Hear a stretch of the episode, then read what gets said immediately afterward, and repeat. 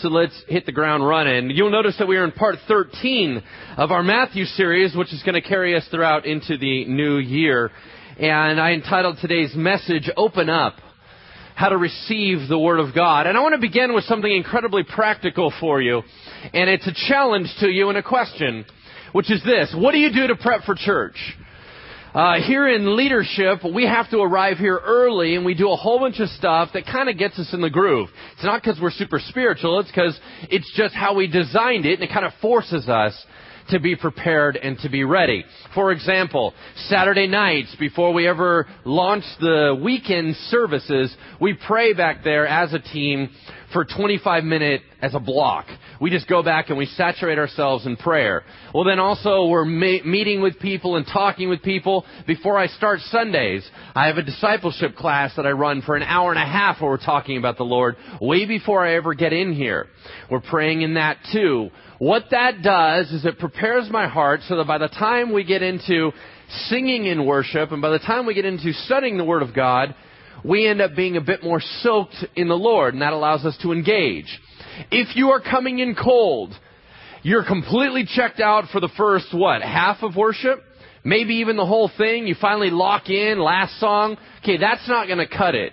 You need to be able to find some way. Either you make a rule in your car on the way in. Listen, kids, wife, husband, we're fighting before we get in the car. All right, let's just fight now.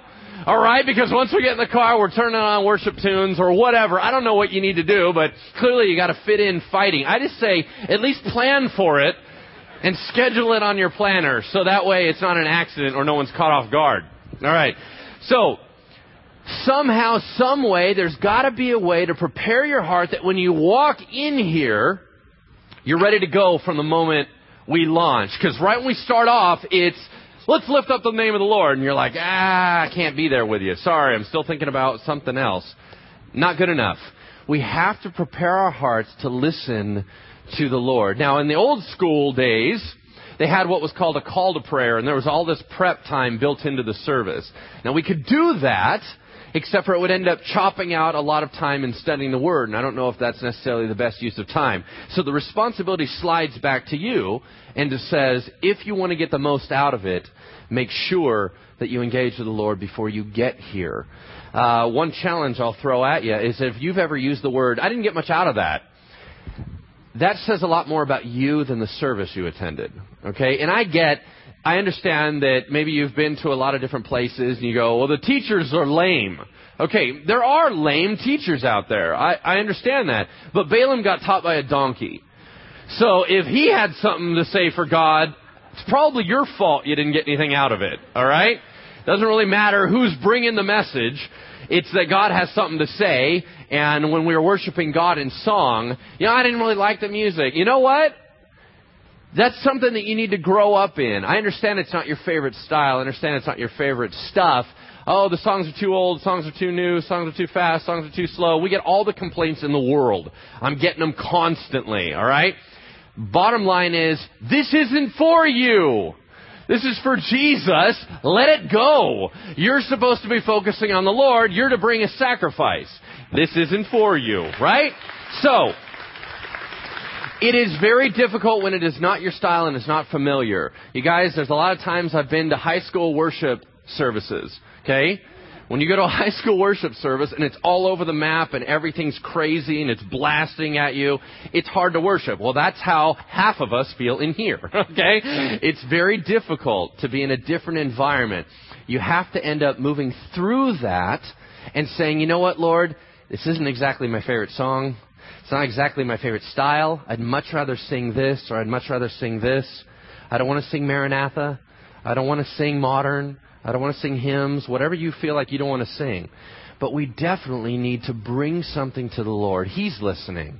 And we're supposed to be performing for Him. So let's, let's try to focus on that. Because here's the deal. Look at the fill in the blank in front of you. By the way, that's called a tangent. Um, on the fill in the blank in front of you, I don't know where I went off on that. I didn't beat up anybody last night, so apparently I'm bent this morning, and you guys got it. Uh, the fill in the blank is this The condition of your heart affects your vision of the world. The condition of your heart affects your vision of the world excuse me, of the Word and the world. You can do it either way, but I want to focus on the Word today. Word, not world. Cut out that L. We're about to read seven parables. And Jesus is going to be dishing out information on the kingdom of God really, really fast. And some people are going to get it, and some people aren't going to get it in Scripture. He's going to talk about people that are hard hearted and people that are soft hearted, people that can receive the word, people that don't receive the word. The condition of your heart matters all the way across the board. Last thing I'll say before we dive into this passage is that I didn't mention a very significant event last week, which was remember we studied the the story of the blasphemy of the Holy Spirit. You guys remember that? All right. Something else occurred there very dramatically that I didn't take time to address, and that is Jesus' ministry shifted. That's a watershed moment. What it was was the senior leadership of Israel, the Jewish people, called Christ Satan. That's a big deal. From that point forward, everything adjusts. Now all of a sudden Christ starts doing things he never did before. One of those is he begins to speak in more cryptic language. He begins to use parables for the first time. You'll see a bunch of different changes as we move forward. But that one event, when they said, we're on the opposite side of you, was a big deal. It was a moving paradigm shift in the whole scripture. Turn with me to Matthew chapter 13. Let's get into this. Matthew 13 verse 1, page 690. In the Bible's handed to you, 690. Matthew chapter 13 verse 1. It begins, let me just read the first two and a half verses and we will pray for the word this morning. That same day, Jesus went out of the house and sat by the lake. Such large crowds gathered around him that he got into a boat and sat in it while all the people stood on the shore. Then he told them many things in parables. Would you pray with me? Heavenly Father, as we engage with your parables, may we be understanding that even when we see the meaning, may we engage with it and believe it and accept it, persevere in it, allow it to be real. That, Lord, we do not want to be merely hearers of the word, but doers of the word. And so we ask that the first place where we must begin is that you open it up to us that we can understand. Would you illuminate your word to us today? In Jesus' name, amen. That same day, Jesus went out of the house and sat by the lake. This is the house where last week we left off. It was so jammed that his mom and his brothers tried to come say hi to him and they couldn't even get in because of the crowds. So they sent somebody in. They said, Hey, Jesus, your family's waiting for you. And he said, Who are my family? Well, my disciples. And he made this very significant statement. After all that went down, he walked out of the house. The crowd followed him out. More joined him on the outside. And now he had to do something about it. So it says, such large crowds gathered around him that he got into a boat, sat in it, while all the people stood on the shore. That's called making a natural amphitheater. Uh, nobody can see you, nobody can hear you if you're on land. So what he would do is he would back up so no one could get close to him. It's good that he had buddies that were fishermen, they had boats. So he'd hang out in the boat, he'd back up from the land, everyone would gather on the shore, and then he would begin to preach and teach. Now y'all know that water's a great conductor of sound, right? Everybody familiar with that? Where sometimes you'll be on a lake and you can hear what's on the other side of the lake. That's because it's carrying it across the water very rapidly. So what he does is create a natural amphitheater and everybody can hear what he's teaching. He did this a lot. This was one of the times. Now, Matthew's about to give us seven parables. Why seven? Seven is a number of perfection in Scripture. What Matthew does, he does not tell you things in order. He does not tell you when Jesus said them. He compiles them together. And he said, let me just give you a sampling of seven parables to kind of give you a perfect picture of the totality of what he's teaching. Does that make sense? That's why I collected seven of them. We'll be going through them very rapidly. But what is a parable? Well, the Greek, it's two Greek words kind of shoved together, para and then ballo, and it means to throw alongside or cast alongside something. And what it means is you take something people do understand and throw it alongside a brand new truth. They can then match the two together and go, oh, I get it. That's what a parable is for. The point is throw something they know against something they do not know so that it would help them understand it. But parables are not allegories. You guys know the difference? In an allegory, everything in the story is supposed to relate to something else. All the details matter. Parables, details do not matter. There's one, usually one major thrust or one major point of the parable. You're supposed to grab it and go. Quit analyzing to the nth degree. It is not about the details. That's a different form of speech that you would use for that. It's not a parable. So a lot of times we make parables out to say something they don't really say, and that's not fair to the text. So let's just take a look at what the main point is and then move forward. So he begins with this, saying, A farmer went out to sow his seed. As he was scattering the seed, some fell along the path and the birds ate it up. Some fell on rocky places where it didn't have much soil. It sprang up quickly because the soil was shallow. But when the sun came up, the plants were scorched and they withered because Luke says they had no moisture and Matthew says they had no root. Other seed fell among the thorns, which grew up with it, Luke says, and choked the plants. Still other seed fell on good soil where it produced a crop a hundred, sixty, or thirty times what was sown. He who has ears, let him hear. Let's dissect this for a moment. Farmer. Likely, Jesus is pointing to a farmer. Because Jesus always kind of pointed out stuff that was right in front of him. And even if he didn't, they live in an agricultural society. Everybody knows what a farmer does. Farmer goes out to sow a seed. There was two ways to sow seed in that day. One was the focused intensive method. The other one's called the lazy method. All right, here's how it would work. Just like always, everything is in rows. Okay, so you're going down the row. You have a sack in your arm of seed. You scoop it in, and just like you see a lot of people do today, you cast seed. That's the idea on both sides of the path as you're walking. That's a bit more focused. Now, if you don't want to do that, you either got to hurry or you can't carry the sack or there's another reason to do it. You put it on the back of a donkey, right? Donkey walks down the path and shimmies, hey, back and forth as he's walking. You cut a hole in the bag and it dumps seed everywhere he walks. That's kind of the, uh, I don't know, lazy way to do it, okay? Basically, you let him do the work for you. Now, you can imagine one's a bit more specific, but still, you're throwing it out there and trying to cover a lot of distance. They didn't have big machinery, so you're trying to haul through this stuff and get it done. So a lot of seed is going to bounce everywhere. So he gives four analogies of where the seed might land. So he starts with some fell on the pathway. Now, the way it worked in that world is that all the rows where something wasn't planted was a right of way for people to walk. So you can walk through other people's fields. That's not a problem as long as you don't step on their stuff. So you can walk through, well, what that does is it beats it down as hard as asphalt. It's basically like just as bad as putting it on the road. So of course the seed's not going to germinate. It's not going to fall down in. It's not going to do anything. It's going to bounce on the top, and then what happens? The birds go, right on, wild bird food, I'm in. Yeah, they sweep in, bam, bam, bam, bam, and they take it all up, and nothing's ever going to grow. Then some, it says, fell on the rocky places. Now you would go, well, that's a stupid farmer to throw in a bunch of rocks. No, the rock is not on top. What it means is there are certain areas in the land where there is a limestone shelf underneath the ground. It's literally a layer of rock with only inches of dirt on top. So it can grow there. You can throw it on there, it will grow up, and because it's so shallow, the sun's beating on it, ricocheting off the rocks underneath, and it keeps it very warm, right? So you put a little bit of water on it, you can throw seed on it, it will spring up instantly because it's like, hey, this is a perfect place. But eventually it needs to do what? It needs to dig down and get more nutrients, but there's nowhere to go. So it hits rock bottom and it's and it gets burned up because it can't handle it. All right? Some of it then what? It says fell among the thorns.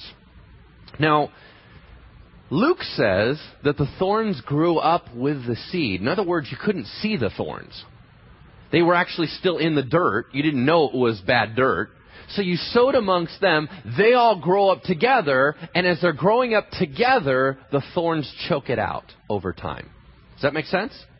And then, of course, some fell on good soil, where it instantly began to produce a crop over time 160, 30 fold. Now, the other gospel accounts focus only on the 100%, so apparently Matthew's Mr. Negative Pants. Okay, anyway, moving on. Here we go. Now, the disciples are trying to figure out what are you doing? I mean, now, what, now we're talking in riddles? You've always been so obvious and so clear. Why are we doing this parable thing? And they ask him, and he explains exactly why they're doing it. But in order to understand it, I grabbed Mark and Luke, all their accounts, shoved them together, and I will read as if they were all three speaking together to you. So wherever I deviate from your text, I am referring to Mark or Luke. It sounds like this. Mark's going to start us out. It says, When Jesus was alone, the twelve disciples and the others around him asked, Why do you speak to the people in parables? He replied, The knowledge of the secrets of the kingdom of heaven have been given to you, but not to them. Now that sounds like exclusivity. It sounds a little bit like elitism. And you go, I don't, I don't get it. What, Lord, you're just trying to be cryptic for no reason? I'm missing it. The word that Jesus uses in Greek there is mysterion. And you'd go, okay, it means mystery. Yeah, but there's something special you need to know. In that day and age, there were what were called mystery religions. And what they were were kind of like little groups where they had secret codes and secret handshakes and I understood what's going on, but you don't know what I'm doing and we have our own way of doing things. We have rituals and the more and more you get in on the inner circle, the more we can tell you deep truths and then you can ascend into higher knowledge. That was a mystery religion. That's the same phrase he's using here. And what he's trying to explain to them is say, listen, I'm about to operate with you on an initiation basis.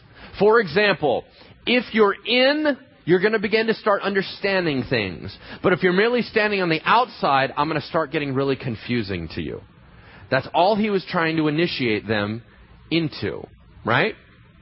So, the mysterion, the secrets of heaven. And you go, well, that's, that's weird. Really? You just did it.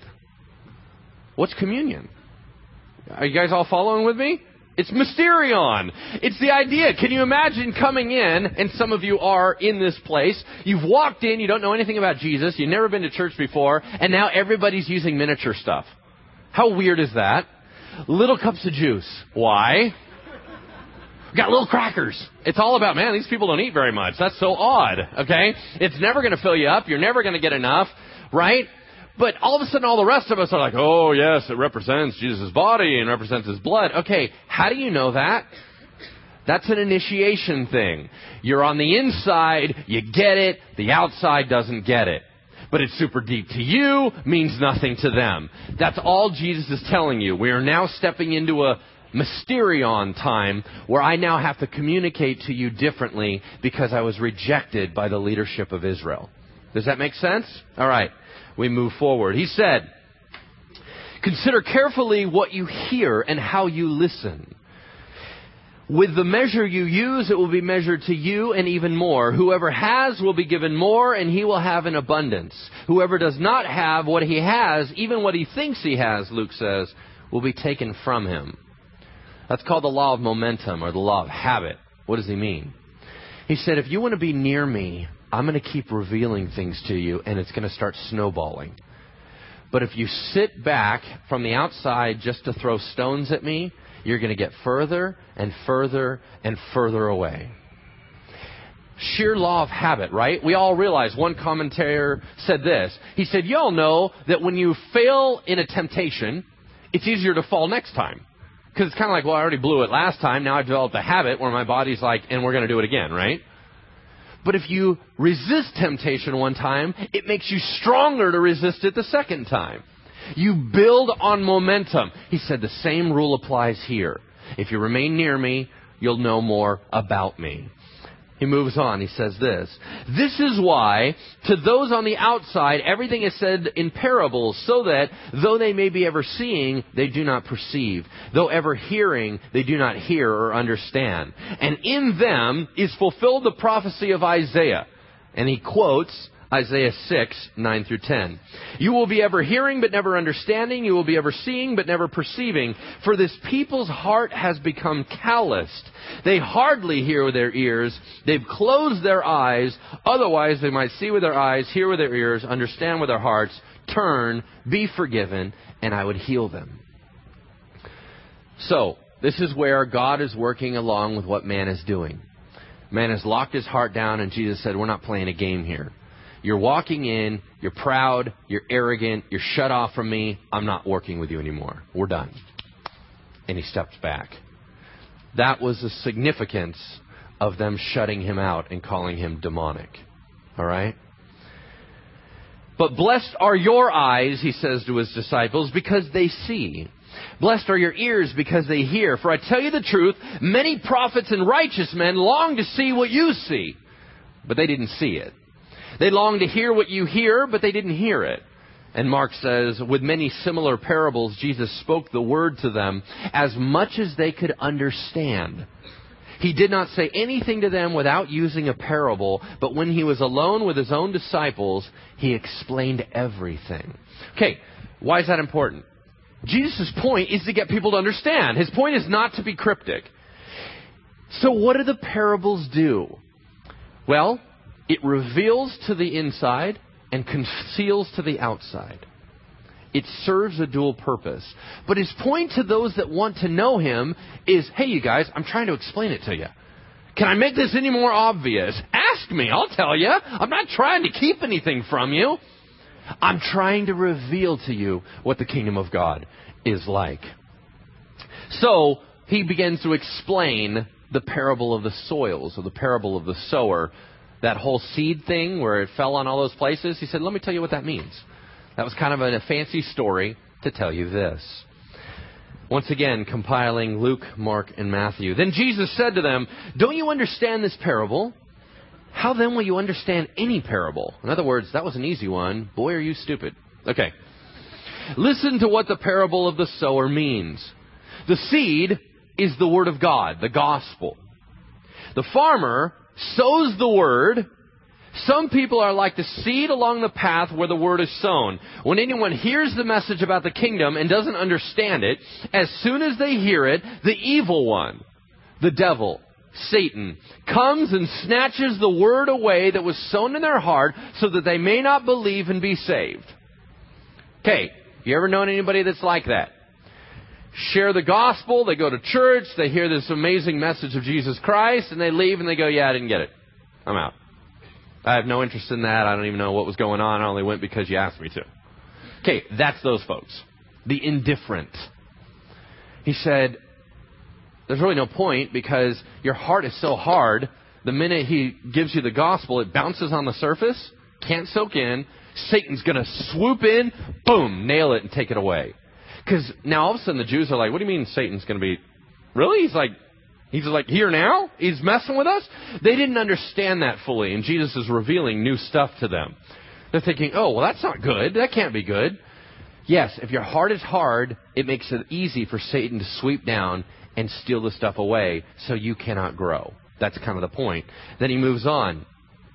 The one who received the seed that fell on rocky places is a man who hears the word, at once receives it with joy, but since he has no root, he lasts only a short time.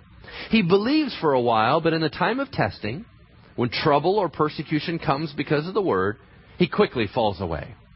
Anybody met anyone like that? I've seen that my whole ministry life. People that just get pumped up in a message. I'm in, I'm in. They're all excited and they start running around screaming at everybody to get saved. Everyone in their family they irritate and then all of a sudden they're gone. You're like, aren't you a believer? Yeah, I'm out of that. That's a phase. You're like, what do you mean it's a phase? It's not a phase. That's life overhaul. Yeah, I know. There's so much stuff going on. I don't know. All of a sudden they started getting heat for it. Inside they felt tension. Outside they felt tension. And they just said, it's not worth it. I'm gone. That's the second one. What's the third one? The one who received the seed that fell among the thorns is a man who hears the word, but as he goes on his way, the worries of this life, the deceitfulness of wealth and riches, the desire for other things, and the desire for pleasures come in and choke the word, making it unfruitful, and he does not mature. How about that? Anybody know that person? Or is that you? Right? This is the whole idea of going, I'm in, this is exciting. I don't know how to fit Jesus into my life anymore. There's too much stuff going on. I'm just too busy. Okay, this is where we're wrestling in our culture right now. Okay, and this is where you insert the sermon about good versus best, right? Do you understand that Satan's whole point is if he can just get you to take it down a notch away from Jesus to something good, he wins? Okay, good is not the best. There's a lot of good things you can get involved in. You know how many men I know that have become workaholics for noble reasons? I got to provide for my family. I got to work hard. I got to make sure. And then they live their whole life working so hard their kids don't have a dad. Okay, that's called going less. That's good. It's noble. But what's better is your kids to have a dad. It's settling. It's shifting down. It's having your sight on the wrong priority. So, the point is, there's a bunch of people that get all fired up for great causes and movements, even within the Christian church. They get enamored with the Christian subculture, but they've lost the sight of Jesus. They're doing so much for him, they're not with him at all. Satan would love that. If you just keep it away from Christ, he's fine. All right?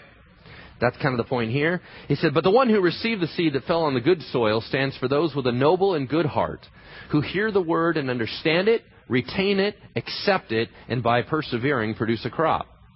Do you see all that in Matthew? Nope, that's why we combine the accounts. There are four things that we must do to receive and be transformed by the Word of God. Let me go through those again. Number one, you got to be open to hear. In other words, you cannot walk in cocky and arrogant and just go, yeah, what's this kid going to teach me? Or the Bible, whatever, it's an old book, nobody really knows, we don't have any of the original copies, I don't care, I'll just read it for academics. Okay, you're gonna, not going to get anything out of it. I'm just going to tell you right now, you might as well just stop. Let's just back out until your heart's right. You have to be open to listen. Secondly, you need to understand and retain it. What's that mean? It means put a little effort into it. Right? You gotta wanna know. You gotta soak in it, meditate on it, try to figure it out, do some Bible study. We're talking a totally different culture, totally different time. It's gonna require a little extra effort for us than it did for the first generation. We gotta put some effort into it and then let it stick in there. Right? If you just forget everything the minute you leave, that's not helpful. Third thing, what do we gotta do? We got to be willing to accept it as truth and act on it, not let pride and fear get in the way. You got to act on it. Move as if it's a reality. And then the fourth thing, you got to stick with it, perseverance. A lot of people start out with Christianity, they're all fired up, and then all of a sudden they go, This is cramping my style, it's awkward, I don't know, I'm trying to develop new habits, this is weird, I don't want to do this anymore. Okay, everything new feels awkward at the beginning. You gotta realize, of course it's awkward. You're re-overhauling everything in your life. Yes, it's awkward. Yes, it's difficult. Yes, it's frustrating. But that doesn't mean you give up. You have to try on your new clothes. The jeans that you think are super comfortable now, at one time were awkward. The shoes that are your favorite now, at one time had to be broken in. It always works that way. But you gotta walk with Jesus over a period of time. You don't just give up because it's different. We move on. He said, then Jesus told him another parable. Let's pick it up in Matthew in verse 24. The kingdom of heaven is like a man who sowed good seed in his field, but while everyone was sleeping, his enemy came and sowed weeds among the wheat and went away. What? Who does that? Okay, this really happens. Happens even to this day. What is it talking about? There's seed that you can sow, and you have to be a real jerk to do this. There's a seed that you can sow called the bearded darnel. And you sow it, literally looks like wheat seeds, grows up looking like wheat, and you can't tell the difference until it pops out. Once it pops out, you're like, that's not wheat. It's obvious but you never know that. It's so identical, the Jews call it bastard wheat. Literally, that's their call, their name for it. Because it's identical, but it's not. And they're going, why would someone do that? To ruin the other guy's harvest. In other words, if you don't want your neighbor to have a good harvest, you do it while he's sleeping. You just throw it in there, and then just go, I'm out, walk away. You just ruined his whole deal. Why? Because when they grow, they grow together, and underneath they intertwine their root system well, you can't pull up one without pulling up the other. That's just mean, right? Well, that's kind of the point. So he said the story. When the wheat sprouted and formed heads, the weeds also appeared. The owner's servants came to him and said, Sir, didn't you sow good seed in your field? Where'd the weeds come from? An enemy did this, he replied. The servants asked him, Do you want us to go and pull them up? No, he answered, because when you're pulling the weeds, you may root up the wheat with them. Let both grow together until the harvest. And at that time, I will tell the harvesters, first collect the weeds and tie them into bundles to be burned, then gather the wheat and bring it into my barn. What's the point of the parable? The point of the parable is simply this. Satan is doing a lot of work too. And all the people that you see, you can't make a judgment on who's doing what. Because in all of us, there are those that are following the Lord and those that are not. And you're not going to be able to tell the difference really easily. We're going to look identical to one another. So you don't have the discerning eye to figure it out until they sprout. And then you go, oh my gosh, there's messed up people here. Okay, once you realize that, what are you going to do? Now, as a pastor, I got decisions to make, right? What do I go through? And I go, you're bogus, you're bogus, you're bogus, you're out, you're out, you're out, you're out. I don't like you, forget you, you're weird. Is that what I'm going to do? Now we root out all those people. What's that going to do? It's going to tear apart the whole fabric of our community. You can't do that. Jesus said, back off. Let me handle it. I know what I'm doing. I'll send the harvesters in and we'll sort it out in the end. Next verse. He told them another parable, verse 31. The kingdom of heaven is like a mustard seed, which a man took and planted in his field. Though it is the smallest of all your seeds, yet when it grows, it's the largest of garden plants and becomes a tree, so the birds of the air come and perch in its branches. First of all, is the mustard seed the smallest of seeds? Nope, sure isn't. You're like, well, is Jesus wrong? He doesn't know his plans. Okay, no. Is he talking about as the smallest seed of a garden herb? Okay, well, yeah, then yeah, it's probably technically correct. However, that's not the point. We keep trying to look at this stuff for Western minded details. They all talked about mustard seeds in their culture as a proverb. They always go, and you know, we always talk about mustard seeds as being the smallest. Well, even the one that we talk about being the smallest grows pretty big, right? And indeed, a mustard seed, as tiny as it is, grows up into a tree that's between 12 and 15 feet high. So it becomes this huge bush tree, and birds come in because they like the little black seeds it produces. And it fills up with birds. What's the point of the parable? Well, you can imagine that the disciples who have been doing this effort with Jesus for years are not seeing a lot of stuff going well. They've been rejected by senior leadership of Israel. Everybody's on their case. And all the people that want to be around Jesus are around for the wrong reasons. They want to get healed or fed. They're probably going to get discouraged. He's telling them, hold on a second. We're starting out small. I get that. But wait. This thing's going to blossom and it will change the world. Is that true? Has Christianity changed the world? Yes. What calendar do we work off in America? It's 2008. As a matter of fact, it's 2008 in an awful lot of places. Why? Because that's when Jesus got rolling around. So here's the deal. Christianity, even how we think about women, how we think about children, how we think about slavery, how we think about all these major issues is affected by Christianity. Christianity altered the world all from one tiny little beginning. That's his point. He moves on.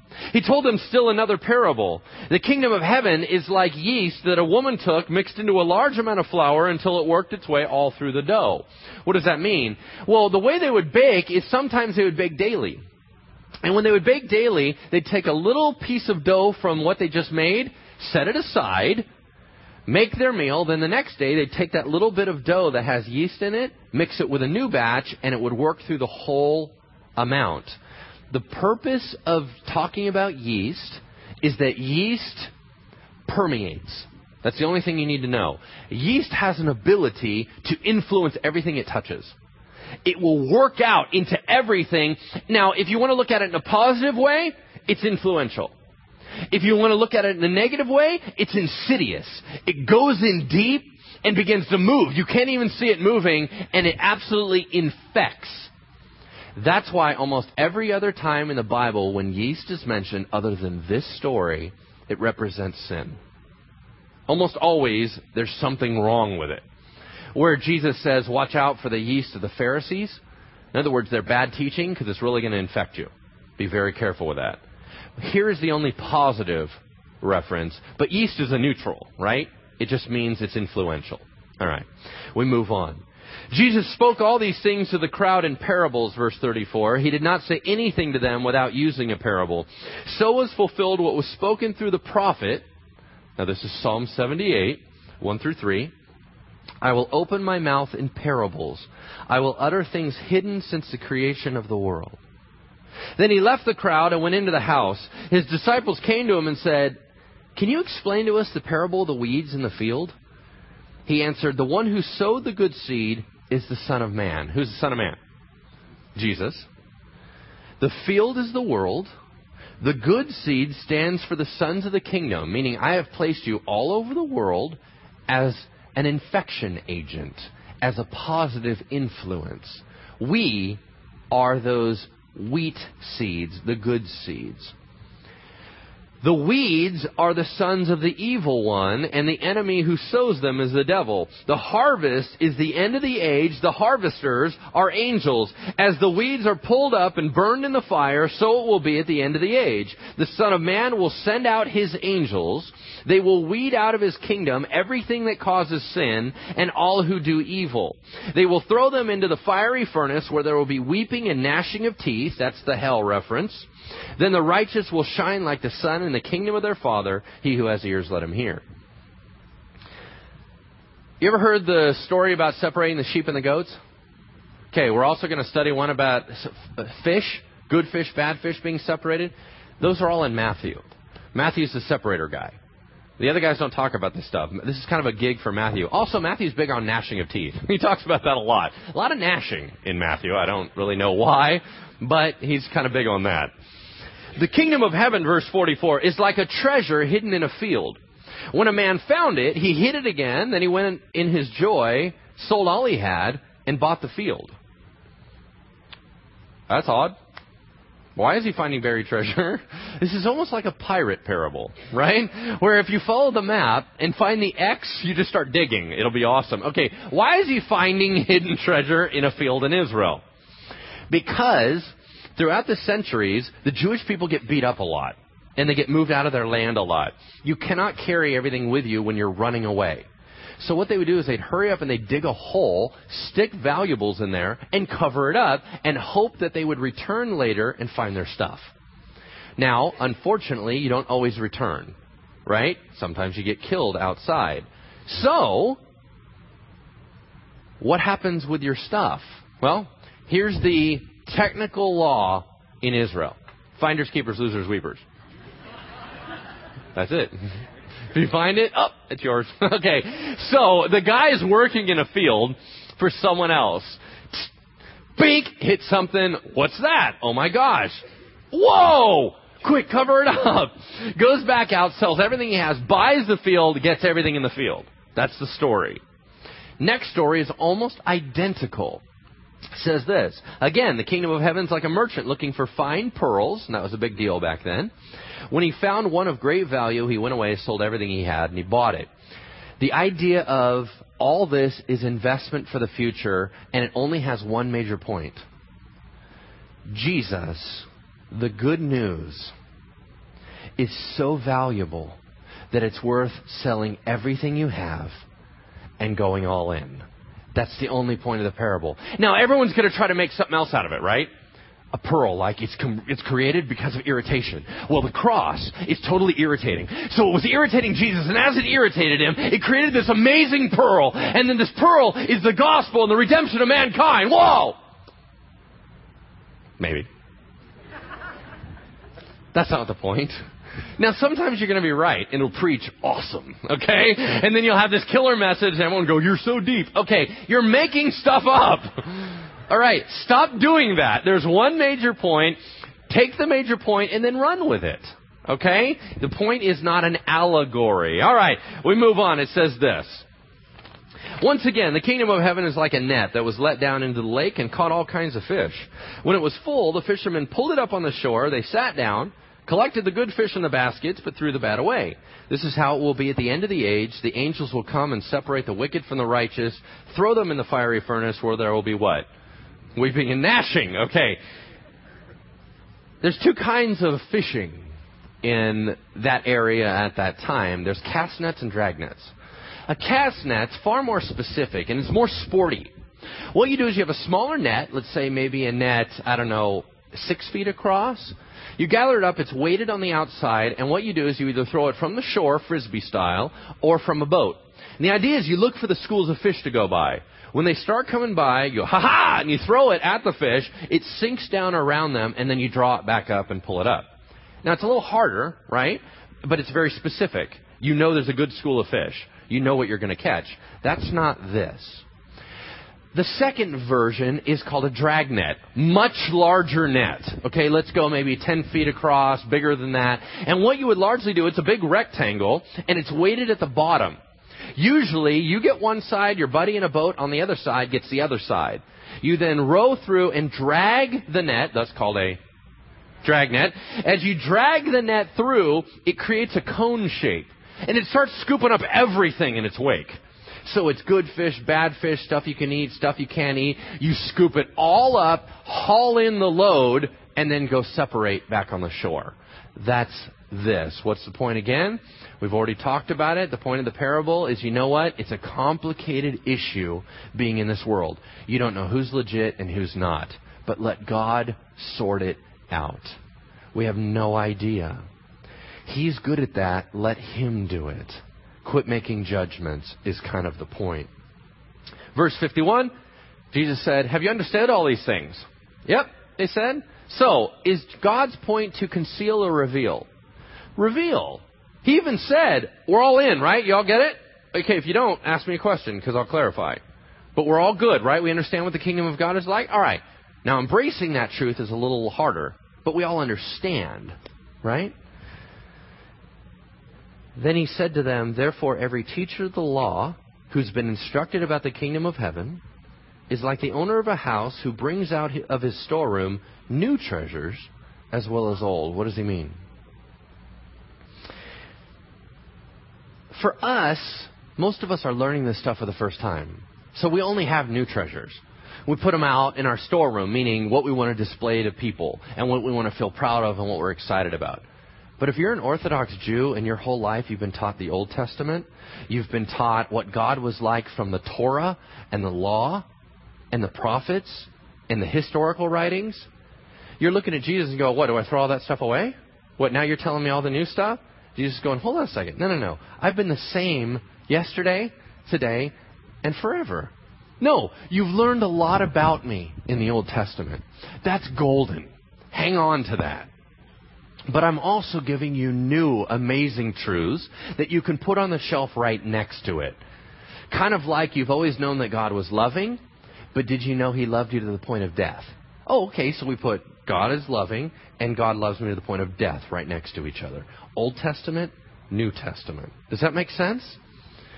In other words, there's some things in your life as you've been going through, you know about God that are true.